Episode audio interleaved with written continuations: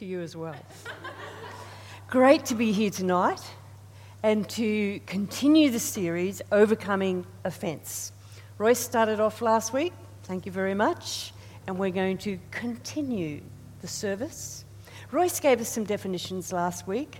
I tried to find them and I couldn't, so I came up with my own. They're very similar. So just let's have a look at the screen to have a look at some definitions of offence, taking offence. Um, actually, this could actually be called taking offence or taking offence. You will see about this fence later. And I'm fenced in for a while, but I shall escape the fence. So let's just get some definitions up on the screen. Taking offence is when we can be upset or hurt or annoyed, having irritable feelings often because someone's been rude or shown no respect. Or they've bullied, I'm adding these ones. Or the next slide says, you feel injured, you feel it. You, feel humiliated and offended. Now, it can be something small, which Royce talked about last week, or it can be something accumulative, big. But taking offence is like taking offence and putting it around us. And we feel as if we're imprisoned because we take offence and bit by bit, we build a wall or a fence between us and others so that people don't ever see the real person because we're so busy protecting ourselves so we won't get hurt. And so we have this as an armour, and it gets thicker and thicker and thicker.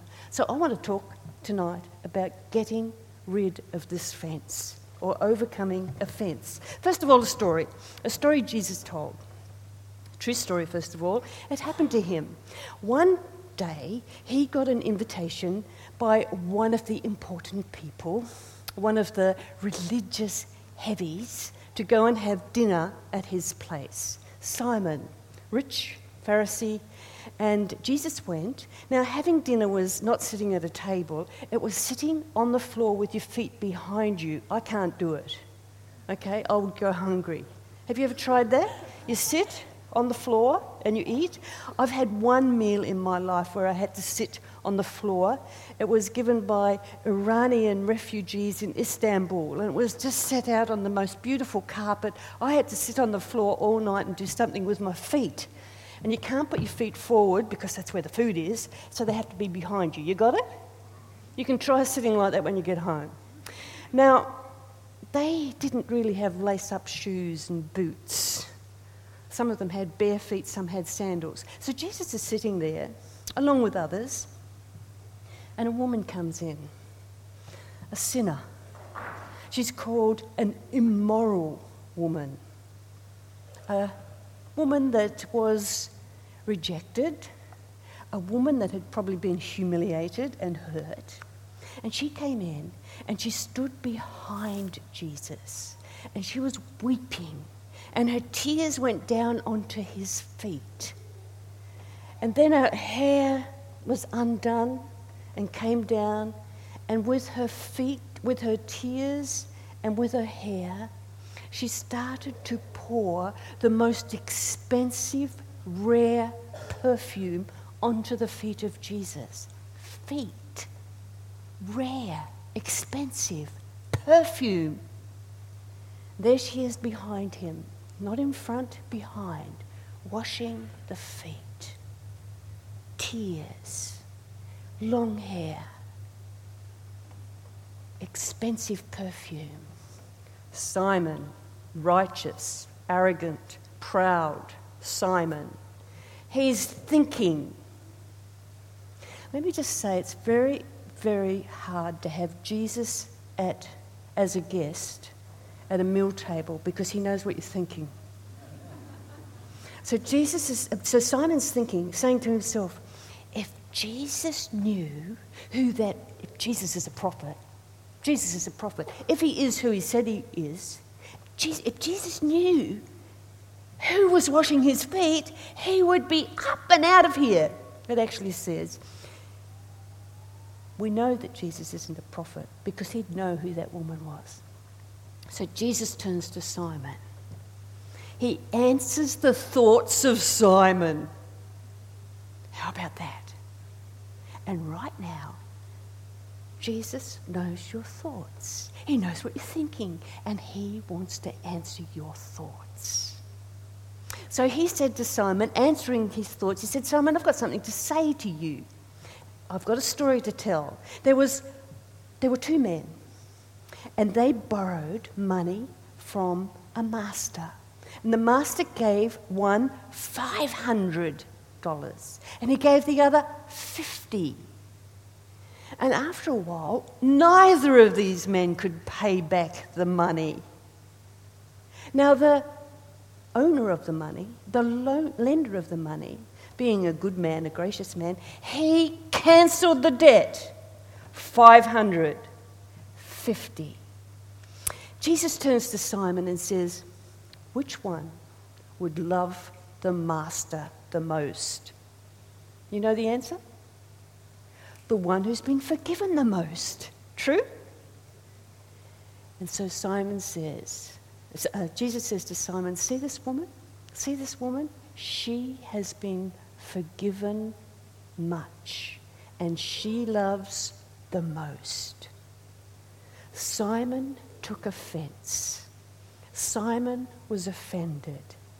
Simon sat there piously righteous, and Jesus answered his thoughts.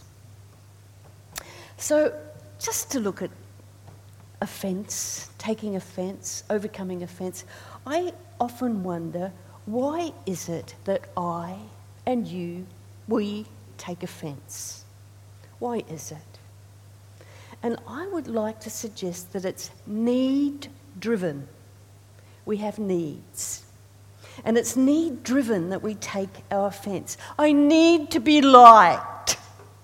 I need to be included. I need to be accepted. I needed to belong. I need this. We are needy people. There's nothing wrong with being needy. It's okay to be needy.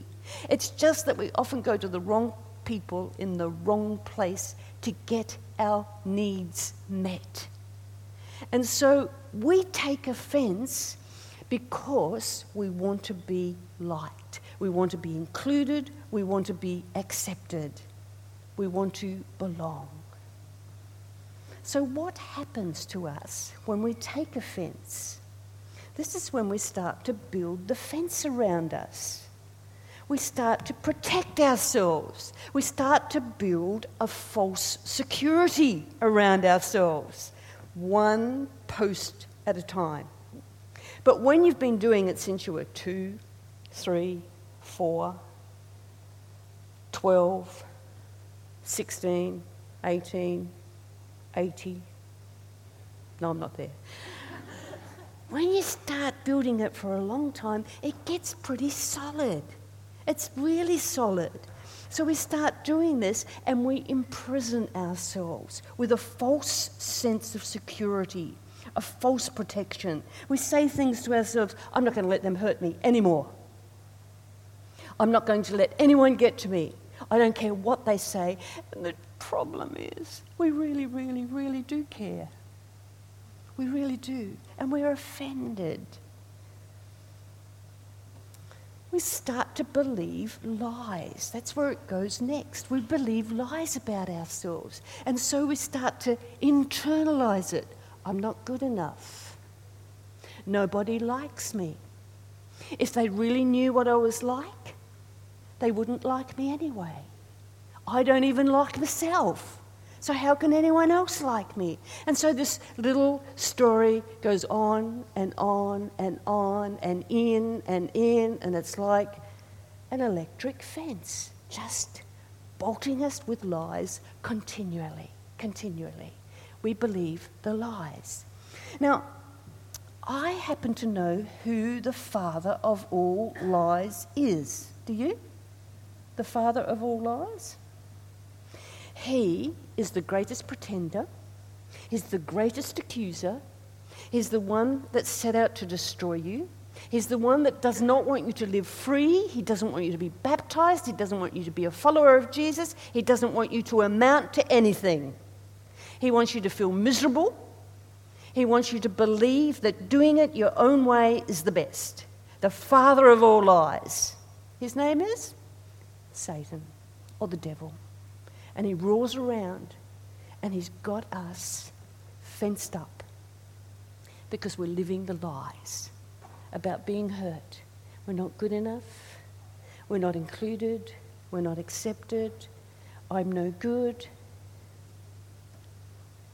What happens is that we live the lie, we believe the lie, and this leads to some strange behaviors.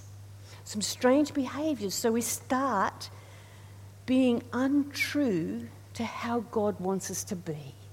We become withdrawn. We wait and wait for people to include us, to invite us, to accept us, to love us. And every time they don't, it's like, I knew that would happen. they just don't like me. And so we keep building fences. But we stand there thinking, they didn't invite me. Will they invite me? No, they never invite me. Offended people continually wait for invitations because they don't believe they're good enough themselves to invite others into their lives and to reach out and to affirm others. So we live behind our fence and it gets very, very narrow between that. You can hardly see reality, you can hardly see what is going on. Withdrawn, depression, covering up, pretending, clowning around, being the joke at every party. These are the strange behaviours we take on. Addictions. We start being offensive, rude, arrogant, bullying. That which has happened to us, we start to do to others because that's our learned behaviour. These are the lies that we believe. This is the offended person behaving as the victim. So we victimize others. That's horrible behavior. And with that comes guilt, hatred of self, condemnation, shame, bitterness, our hurts, our brokenness, our pain, our damage, where we've been wronged. All that controls how we live. The fence must come down. The fence must come down. We can't get over it, we can't get through it, we can't get under it, we can't do anything unless it comes down. I hope you remember that. There's only one person who's the fence, breaker, the fence destroyer, the one who takes it out, because he took our brokenness, our shame, our guilt, our failure, our hopelessness, our helplessness, all the stuff that we feel about ourselves, He took it and became it and died on the cross so that we could be free. And He is an incredible fence destroyer. True? He's the fence destroyer. What a wonderful God we have. His name is Jesus. And when the fence is destroyed, we can live to our full potential.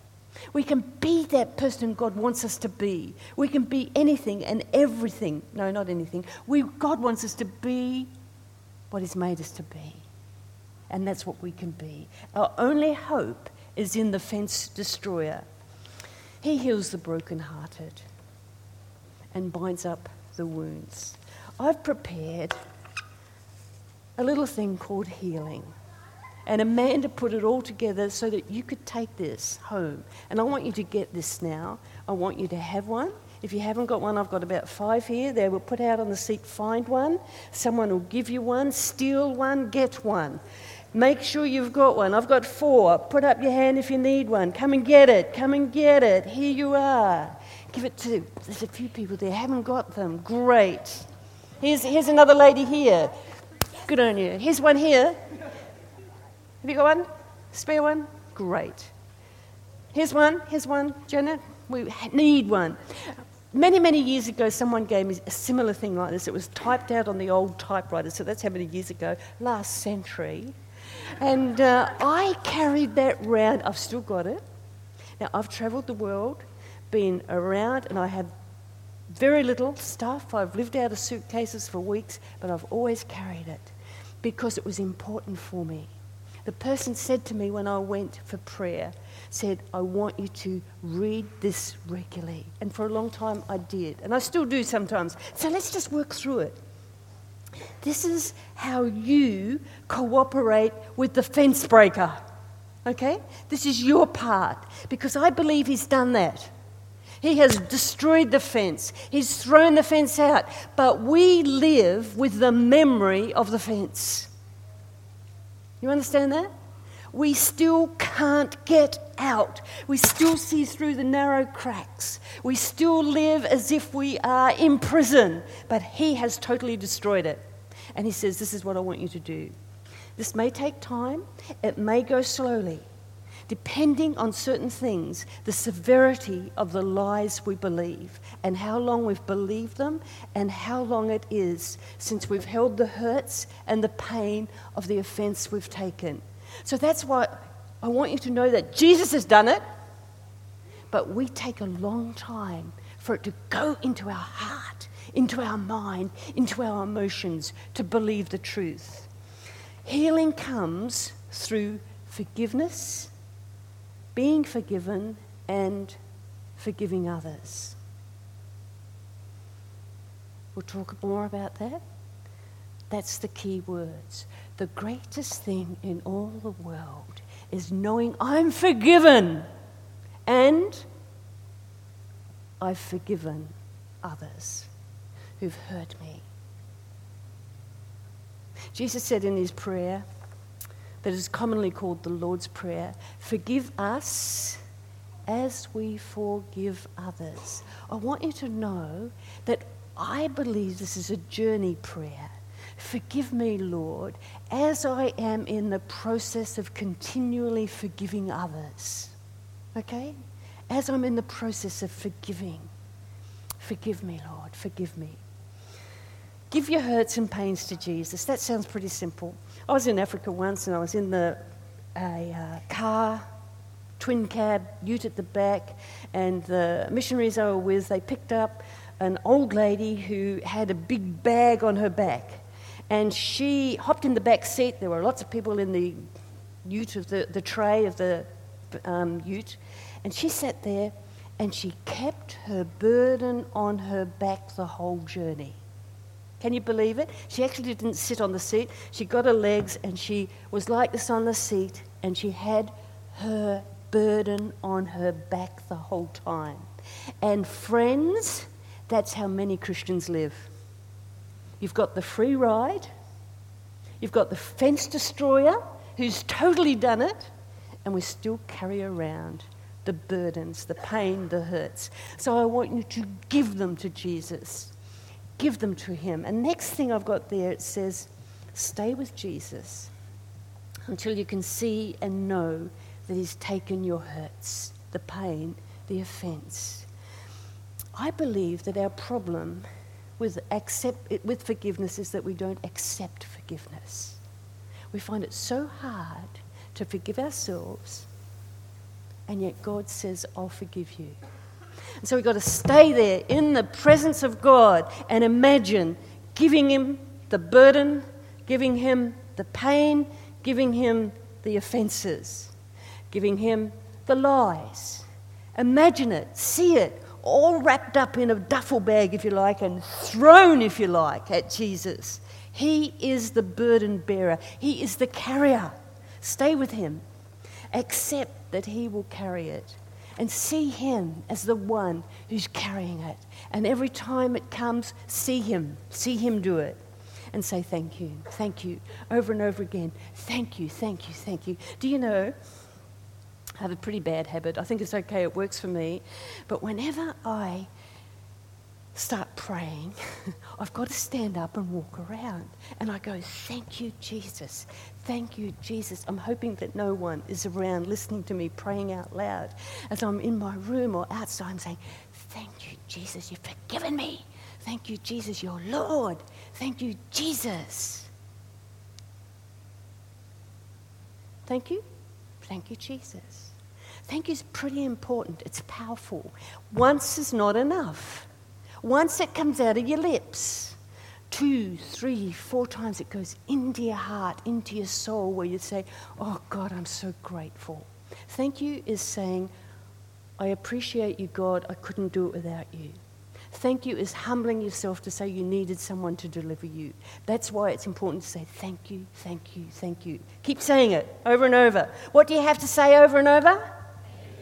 What do you have to say? Can you say it again? You're not thanking me? Who are you thanking? Yeah, thank you, Jesus. Now, I actually believe it helps if you can share this with someone else. Someone trusted, someone who can hold confidentiality, someone who's just, just tell them, just say, I really find it hard to forgive. You don't have to tell them what it is if you don't want to. I really find it hard to forgive this person, these people, this thing that happened when I was 20 years old, or 20 years ago.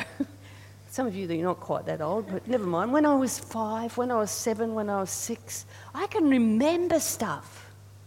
Let me just tell you a quick story. When I first started out in ministry, I was praying for people. Every time I prayed, I heard this voice saying, Who do you think you are? And it happened time after time so that I didn't want to pray for anyone. I didn't want to do ministry. And I went home one day and I thought, God, this is ridiculous. What's happening? This is what God said. I don't know what you're talking about. I said, God, you know, every time I pray, I don't know what you're talking about. I've forgiven you and I choose to forget. However, you've got a memory. But Satan has a very good memory and he exaggerates. And it's lies and exaggeration. So every time you're praying for someone, it's Satan saying to you, Who do you think you are? Next time, say to him, Get lost. So it happened. I'm there praying the next time, and along comes the little voice, and I actually turned around and said, Get lost! And you know, that was it. As far as praying for people, it freed me to pray for others. Of course, I've failed. Of course, I've mucked up. Of course, Satan likes to remind me. But Jesus says, I've forgiven, and I choose to forget and not hold it against you. How liberating is that? Together we say, Thank you, Jesus. Thank you, Jesus. That's great. Okay, so uh, forgive the people who've offended you. This may take time. Father, forgive me for holding it against them. Forgive me for my part in this, and I want to forgive so and so. I've prayed about this before, Lord. I've asked you before. I've chosen to forgive, but the pain is there. And I'm trusting you to help me so that the pain is not as hurtful anymore. And I don't want to retaliate. I don't want to build fences. The fence is gone. Thank you, Jesus. Thank you. When the pain returns, remember who is carrying your hurt. Who's carrying your hurt? Jesus. Remember Jesus and say, Thank you, thank you, thank you. Repeat, I am forgiven and I forgive. Help me, Lord. Now, if after some period of time you feel that inside hasn't changed, you can't forgive, the pain or something that's happened is more than offense. It was worse than an offense. It wasn't something where you chose to be offended. It was really something that was wrong and you were wronged badly and you're a victim and the pain of that is horrific. I want you to seek counsel about that. But the other thing I want you to be very, very careful about is before you go up to someone and say, You offended me, but I forgive you, I want you to talk to an older person about how to do that. Because we should never, ever, never, we are the one that took the offense, okay? And until we are forgiven and we are forgiving the others, can we really address the issue? When we know that God has forgiven us, when we know that we have taken offense and have asked God to forgive us, only then is it appropriate not to say you offended me, but something like, I didn't understand what happened. But talk to others about this before you make it a lot worse, going around blaming others for offending you. May God give you the courage to live the truth. The truth is, God is for you, not against you. God is the greatest fence destroyer that there is. Shame condemnation, guilt, hurt, pain. He's broken the fence and he carries it. Thank you, Jesus.